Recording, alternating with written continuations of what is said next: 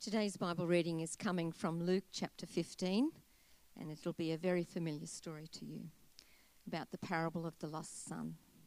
I'll be reading from verse 11 through to 32.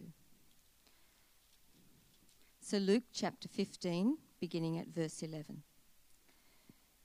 Jesus continued There was a man who had two sons. The younger one said to his father, Father, give me my share of the estate. So he divided his property between them. Not long after that, the youngest son together, uh, got together all he had, set off for a distant country, and there squandered his wealth in wild living. After he had spent everything, there was a severe famine in the whole country, and he began to be in need. So he went and hired himself out to a citizen of that country, who sent him to his fields to feed pigs. He longed to fill his stomach with the pods that the pigs were eating, but no one gave him anything. When he came to his senses, he said, How many of my father's hired servants have food to spare? And here I am starving to death. I will set out and go back to my father and say to him, Father, I have sinned against heaven and against you. I am no longer worthy to be called your son. Make me like one of your hired servants. So he got up and went to his father. But while he was still a long way off, his father saw him and was filled with compassion for him. He ran to his son, threw his arms round him, and kissed him. The son said to him, Father, I have sinned against heaven and against you. I am no longer worthy to be called your son. But the father said to his servants, Quick, bring the best robe and put it on him. Put a ring on his finger and sandals on his feet Bring the fatted calf and kill it. Let's have a feast and celebrate. For this son of mine was dead and is alive again. He was lost and is found. So they began to celebrate. Meanwhile, the elder son was in the field when he came near the house. He heard music and dancing. So he called one of the servants and asked him what was going on. Your brother has come, he replied, and your father has killed the fattened calf because he has him back safe and sound. The elder brother became angry and refused to go in, so his father went out and pleaded with him. But he answered his father, Look, all these years I've been slaving for you and never disobeyed your orders, yet you never gave me even a young goat so I could celebrate with my friends. But when this son of yours, who has squandered your property with prostitutes, comes home, you kill the fattened calf for him. My son, the father said, you are always with me, and everything I have is yours. But we have to celebrate and be glad, because this brother of yours was dead and is alive again. He was lost and is found.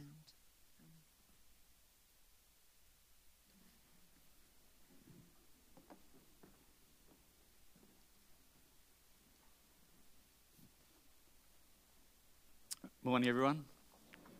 Uh, I was asked to uh, speak to you today with the theme of celebration in mind. And most people love a celebration.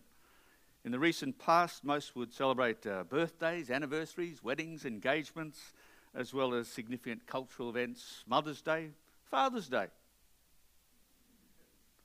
It seems that today all of our celebrations have become those things that have been over commercialized. Uh, we celebrate what we think is important. Uh, in a small way, and next week I have a celebration.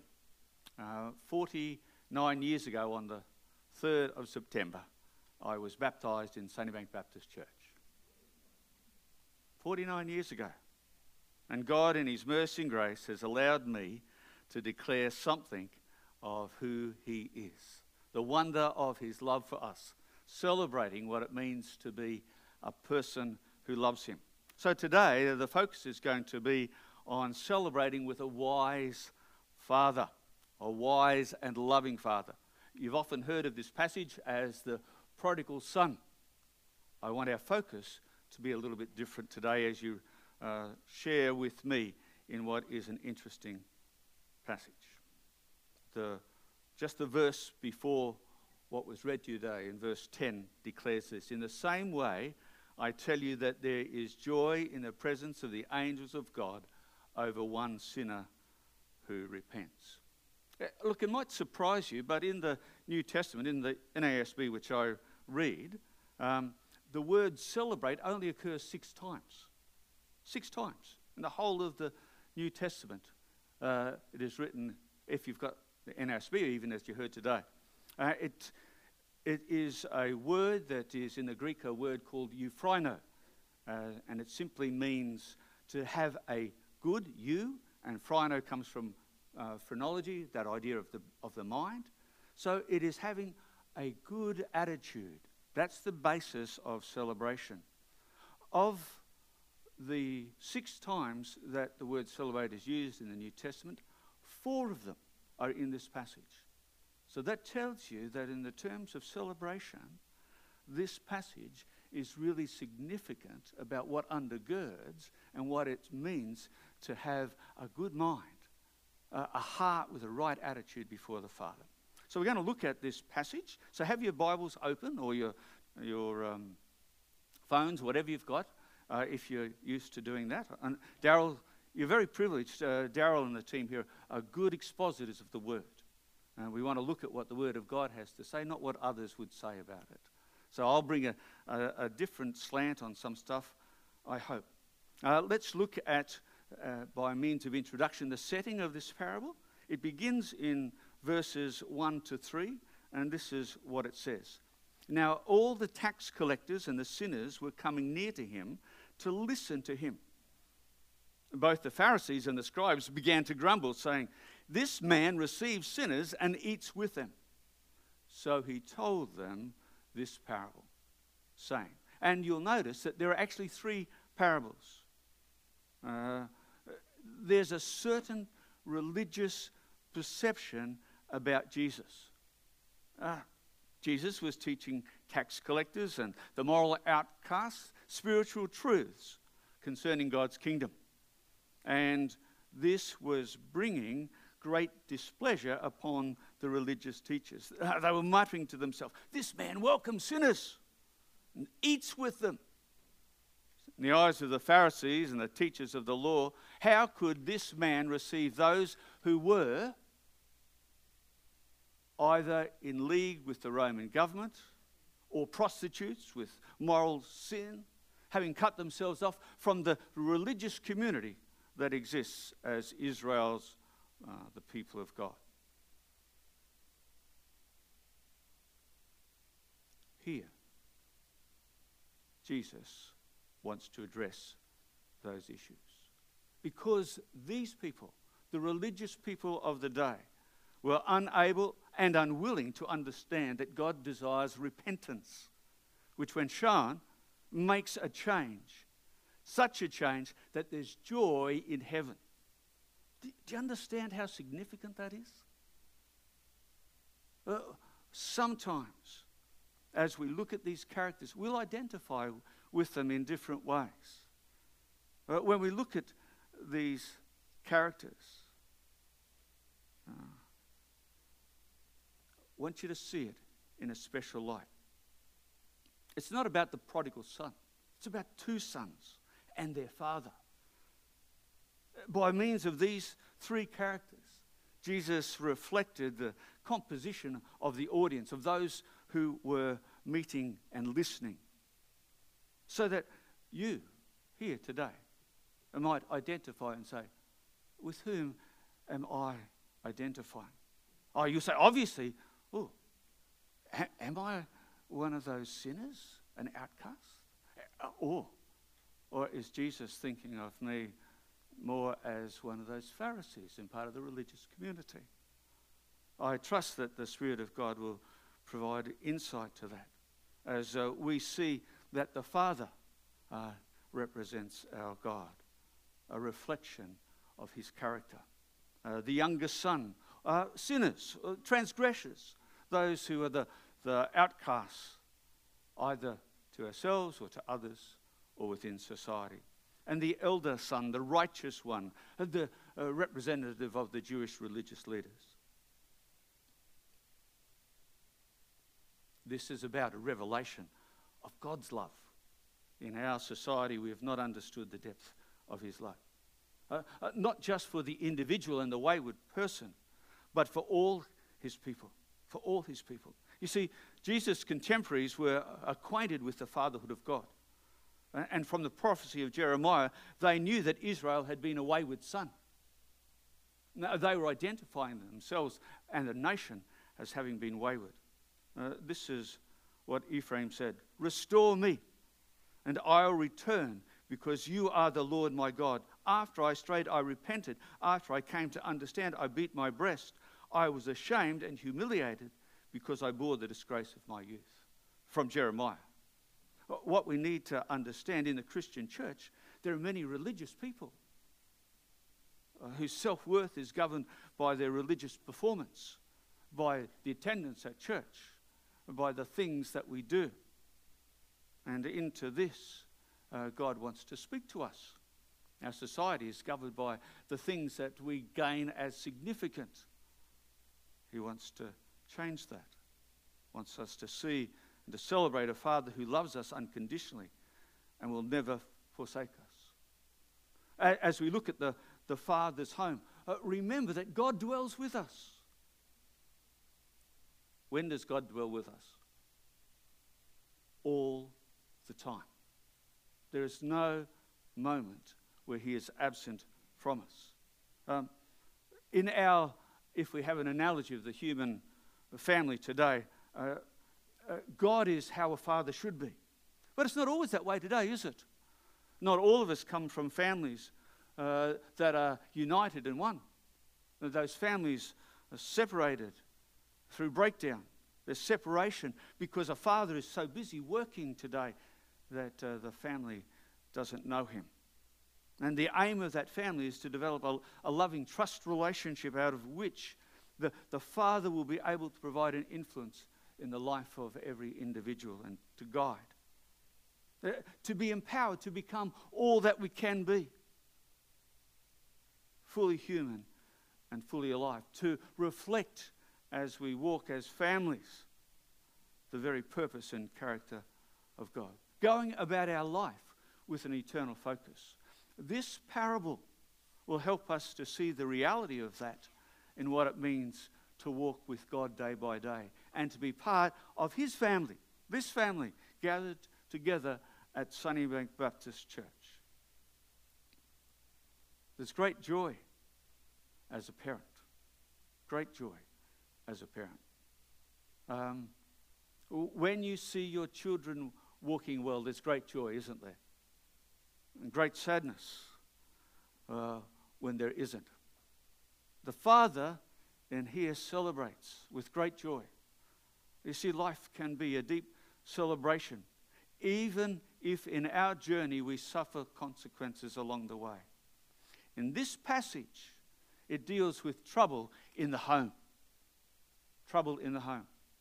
Um, children can do things that amaze us, can't they? Not always please us. This begins in verse 11. A man had two sons. Two sons. First of all, we'll look at the youngest son. And we look at his offenses, his evil choices. The younger of them said to his father, Father, give me the share of the estate that falls to me. So he divided his wealth between them. He was incredibly self centered. Incredibly self centered. It was all about him as a son his request for inheritance was a death wish. He was saying that he wanted his father dead because inheritance was only ever due at the death of the father. This was an unheard of request amongst those who were Jews, tantamount to wishing the father dead. Uh, this son, as the second son, the younger son, would not receive the, the full inheritance, but something like two ninths of the father's total sum he would have received if he waited till his father's death, about a third of that. But by receiving it in advance, he forfeited any future claim on the estate. Not the older son, but the father was in control of all that there was. The father normally would have just beaten the son. That was the cultural approach if a, if a son comes up and asks his father for his share of the estate. It was a request for the disposal of the property. The, it, was the father's income, it was his right, it, it was what he has worked for all of his life. He was entitled to all of that income while he was alive. And so it speaks of a broken relationship, not only with the father, but with the brother. He doesn't want to dwell with his brother, he wants to move out of the place completely. Uh, remember what Psalm 30, 133 says? Behold, how good and how pleasant it is for brothers to dwell together in unity. And the church is the perfect expression of that. Never any discord amongst the people of God. Oh, how I wish that was true. In my more than 35 years of ministry, I wish that was true. So this passage speaks to us as the people of God. Broken relationships with the Father, broken relationships with the brother broken relationships for this younger son with the community. He cuts himself off from the community by disposing of his father's property with such haste. He says, I don't care about you guys. The funds go into the hands of the Gentile world, used for that which is inappropriate. And the father's response what does he do? He grants his son's request. Why? Uh, because you can't maintain coercive control over a son. He's a wise and loving father. He recognizes his son's free will. See, the, the journey of becoming an adult is towards other centered, loving behavior. That's his desire for his son. And he sought to maintain the relationship based upon love at whatever cost. Wouldn't it be great if we did that in the, as the people of God with all those that we knew? He didn't consider him dead. He gave the opportunity to return. He provided hope for the future. Uh, parents, uh, keep praying for any of your children who aren't walking closely with the Lord that you have modeled in your life for them to know. Uh, this father waited patiently, didn't forget about him. He had a, a desire for good things to happen to his son despite what had happened to him. And this son, having left the province of his father, uh, continued to choose badly in a faraway country. This is what it says. And not many days later, that's how quick it was, the younger son gathered everything together and went on a journey into a distant country. And there he squandered his estate with loose living. Having received, he got it all together. He's now on his own, free to go. His slogan was, Have money, we'll travel. He could go to Babylon in the east, or Asia Minor in the north, or Greece and Italy in the west, or Egypt and Africa in the south. The world beckoned. A number of factors emerged which would have a profound influence on the future of this younger son. His idealism, his inexperience, his lack of discretion, his move from the farm to urban areas, his possessions in ready cash, all of these things played a significant role. And so he was involved in the excesses that come with liberty and lack of wisdom wine, women, and song. Intentions to be on his own were thwarted when those false friends saw the, the windfall that they had. The principles of life and conduct that he had learnt at home were put aside for the moment, forgotten, carefree and spendthrift. The remarks of the older brother uh, this son of yours squandered your property with prostitutes. Uh, not necessarily just an accusation, uh, but a reflection on the news that had come back to the family as information came back over time. It was all in vain. All in vain. Loses everything. Famine forces him to his senses. Now, when he had spent everything, a severe famine occurred in that country, and he began to be impoverished. Uh, that, that news spread throughout. Jobs were hard to get. There wasn't an easy place. So income was gone. And his friends gone, left him. Left with nothing. Worse than that, his self respect was gone. You see, the temporary pleasure is not satisfying, doesn't last. The pursuit of wealth doesn't last. Now, do you ever see a, a, uh, a trailer on the back of a hearse? Don't, do you? Oh, what matters is that which is eternal. This young lad was finding out very quickly that all the other things that people prize are insignificant oh, when you have nothing.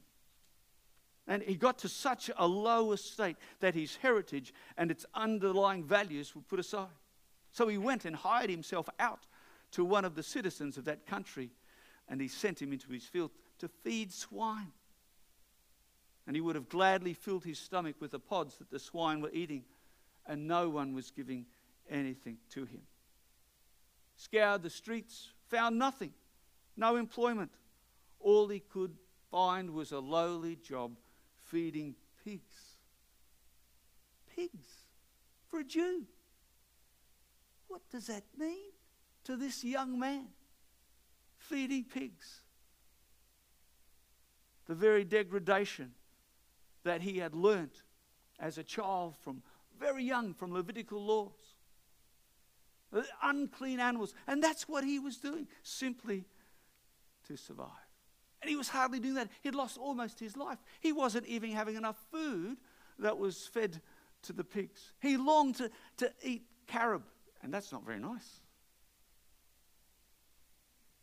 Desperate, longed for human contact, consideration. But no one was concerned for him. No one cares. How quickly it is Uh, that those who know you will soon forget you. Here he was. And he comes to a point where he's really regret, regretful of the circumstance. Not repentance at this stage, but regretting.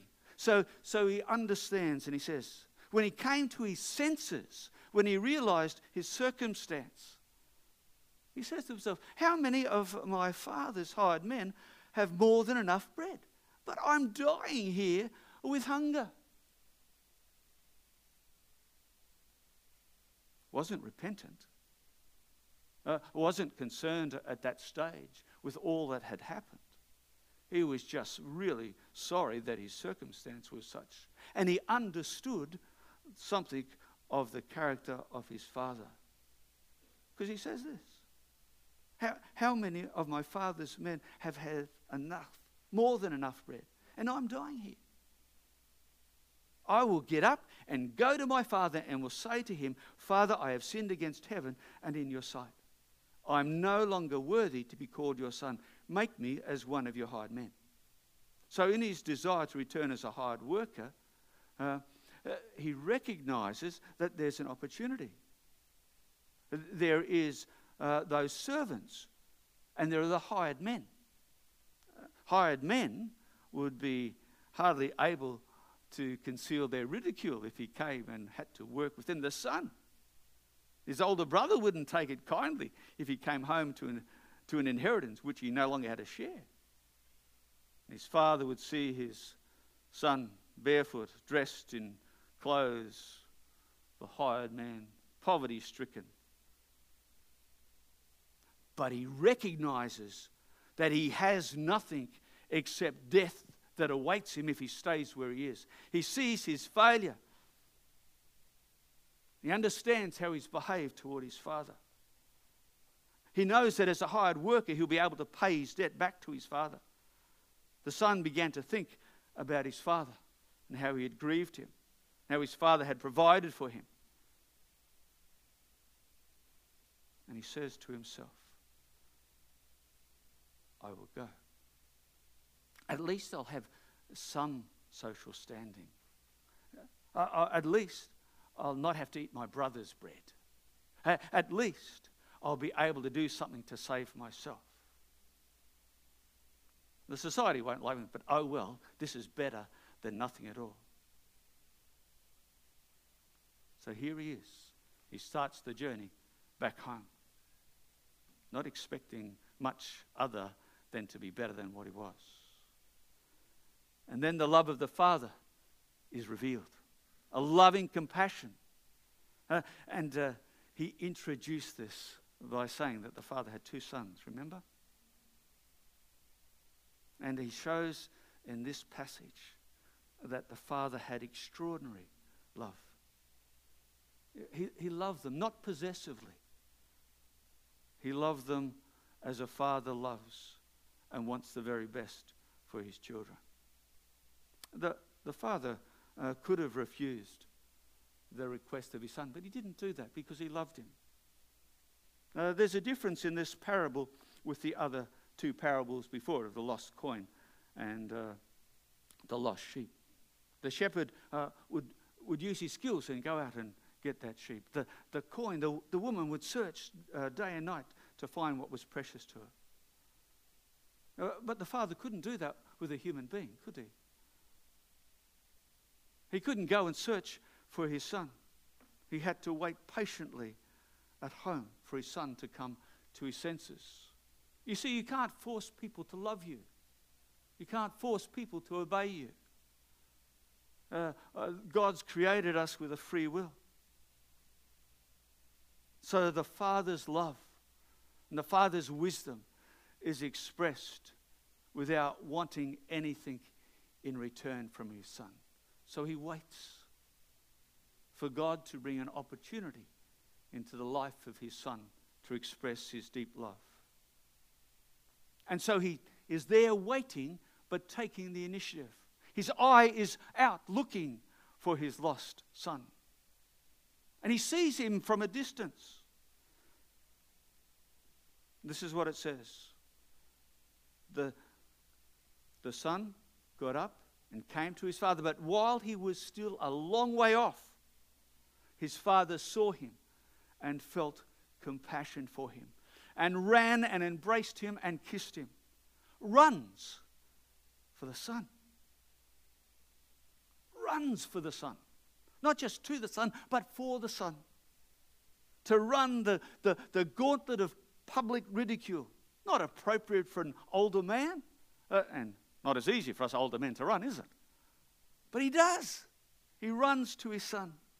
He doesn't care what other people in the community would say about this older man who should walk with decorum. The father was in full control. The father looked in the direction of where the son was coming and his heart went out to him. Laying aside all dignity and decorum, he ran bare to meet his barefoot son, dressed in rags, and threw his arms around him and kissed him and embraced him.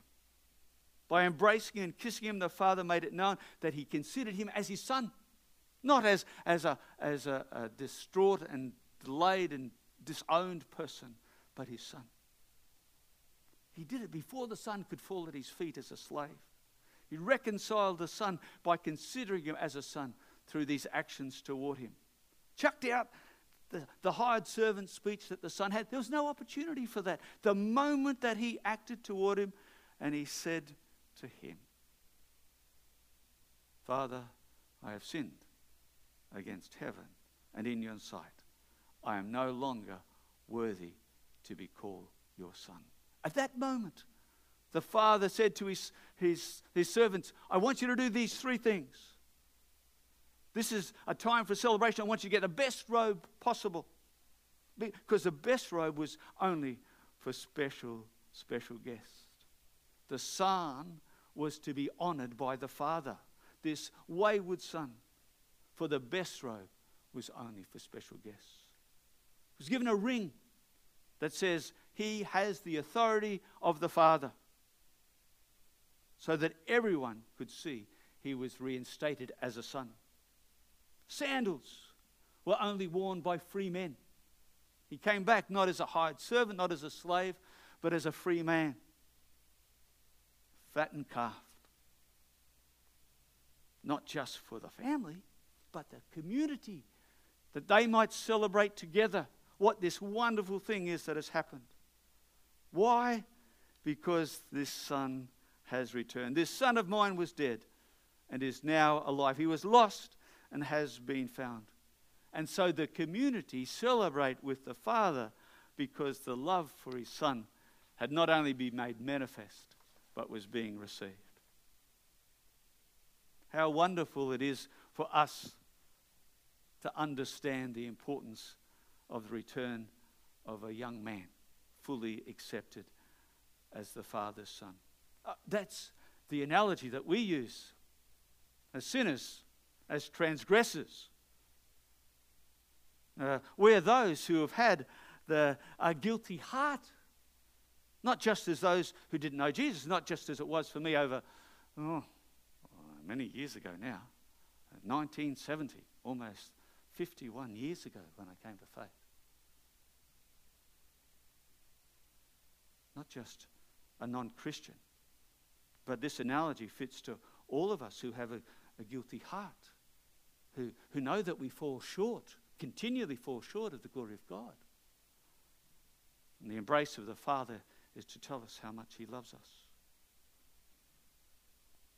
Our, our salvation, our ongoing transformation comes because of His mercy and grace, comes because of the fullness of God's provision.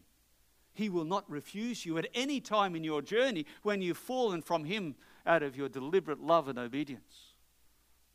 Uh, no matter where you are at this moment, the Father's arms are open and says, I want you to know the fullness of the joy that comes because I love you. I will forgive you for whatever you've done, for whatever transgression, for, for whatever mark you've missed. I will love you. I will forgive you. Our Father's heart, your Father's heart, has immense affection for you. Isn't that incredible? He will reinstate you with the same love that He began with, always. Uh, but there's trouble in the home. It's with the older son, isn't it? It's not just the younger son. Now, his older son was in the field, and when he came and approached the house, he heard music and dancing. And he summoned one of his servants and began inquiring, uh, What things uh, could this be? And he said to him, Your brother has come back, and your father has killed the fattened calf because he has received him back safe and sound. Here he is missing the celebration. Why? Well, the older son was the last to learn about his brother's return. Well, why was he not told? We don't know. Was he out there working? Probably out there working hard, trying to, to, to keep the, the things going that his father had entrusted to him. And guess what? The father sought his second son. The father didn't leave him outside, despite the way that he was petulant and looking for himself. Father sought his son. The son became angry and was not willing to go in, and his father came out and began pleading with him. He'd gone out of the house to meet one son. He went out of the house into the field to meet the other son. He treated both with the same depth of love. But the older son was self righteous. He didn't want equal treatment. He was angry at his brother who received grace. The son knew he was the heir, welcome to receive everything. But who was this son who had he had left and taken away what was uh, what was the father's? He didn't understand grace. And we live sometimes as the people of God who don't understand grace. We think that we can make God love us a bit more because we'll do something that others don't do. We'll serve a bit harder, a bit longer. You see, this uh, older son didn't see himself as a son, he saw himself as a servant. And the father was teaching the son that your significance is not governed by what you do within the, the family of God. The Pharisees aren't governed by the significance of what they do as religious leaders. And he says, You are my child. I am your father. This prodigal is your brother. You see, there was a choice to be made. the question of filial relationship was posed. Oh, would the elder son who had faithfully worked with his father on the family farm stay with his father when he celebrated the return of the younger son? The parable ends on a refrain because this brother of yours, this brother of yours, the elder son, this son of yours. And the father says, No, the nature of your relationship with your, your brother is critically important. You are bound to one another because of your father. Uh, in this body, you are bound to one another.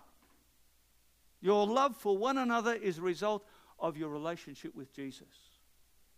And sometimes we treat one another as the older brother. We look at ourselves and we say to ourselves, Look how wonderful I am. And look how terrible that person is. I would never have done that. I would never have acted that way. So don't be like the Pharisees, whose identity is based in religious acts, self righteous, critical of others. Rejoice at the grace of God in the lives of others. Live by faith as a child who loves to serve their Father.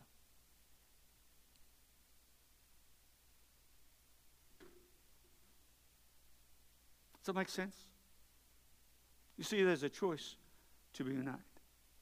Choice to be made. Are you going to live with those who are fallen? If you are fallen, if you're someone in your own life who recognizes these past weeks or months or years, you haven't been following Jesus closely, you've been wrapped up in other things. Remember that the Father is as close as you imagine. You don't have to be distant.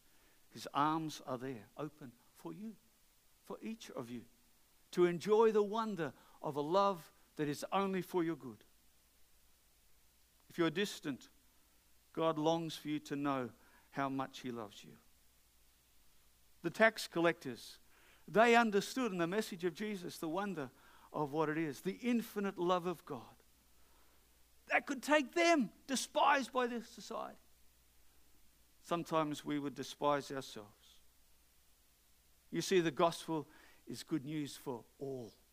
Doesn't matter where you've been in the past, doesn't matter where you are today. The gospel is good news for all. Uh, we're living in the Father's presence day by day to be those who love Him for all that He is, who waits patiently for us to be all that we can be. Uh, beware of the danger presented by the brothers. The younger who is uh, self centered. Not that you and I would ever be self centered, would we? Oh, no. Uh, and we would never be self righteous, would we? Like the old one. Mm, maybe. Maybe. I want you to to think as we end this message of the wonder of a Father who loves you and wants you to become more like Jesus as you live humbly before Him, desiring others to know your Father's love for them. if it hadn't been for people in this place who loved me as a fellow who didn't know Jesus, I wouldn't be able to share with you today.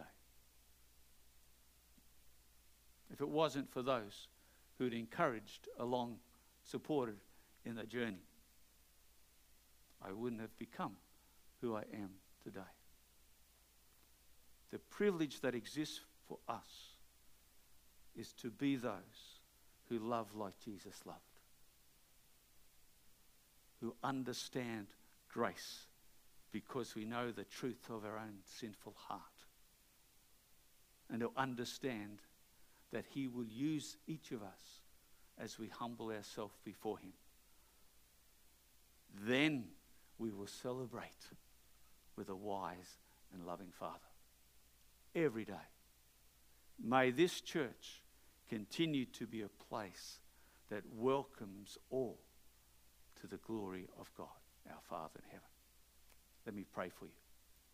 Father, we're amazed at the love that you've expressed to us. I'm amazed at the love that you've expressed to me, a, a sinful being, deserving of your wrath and judgment, but in your mercy and grace have allowed me to come to understand how much you love me and you continue to love me despite my failure.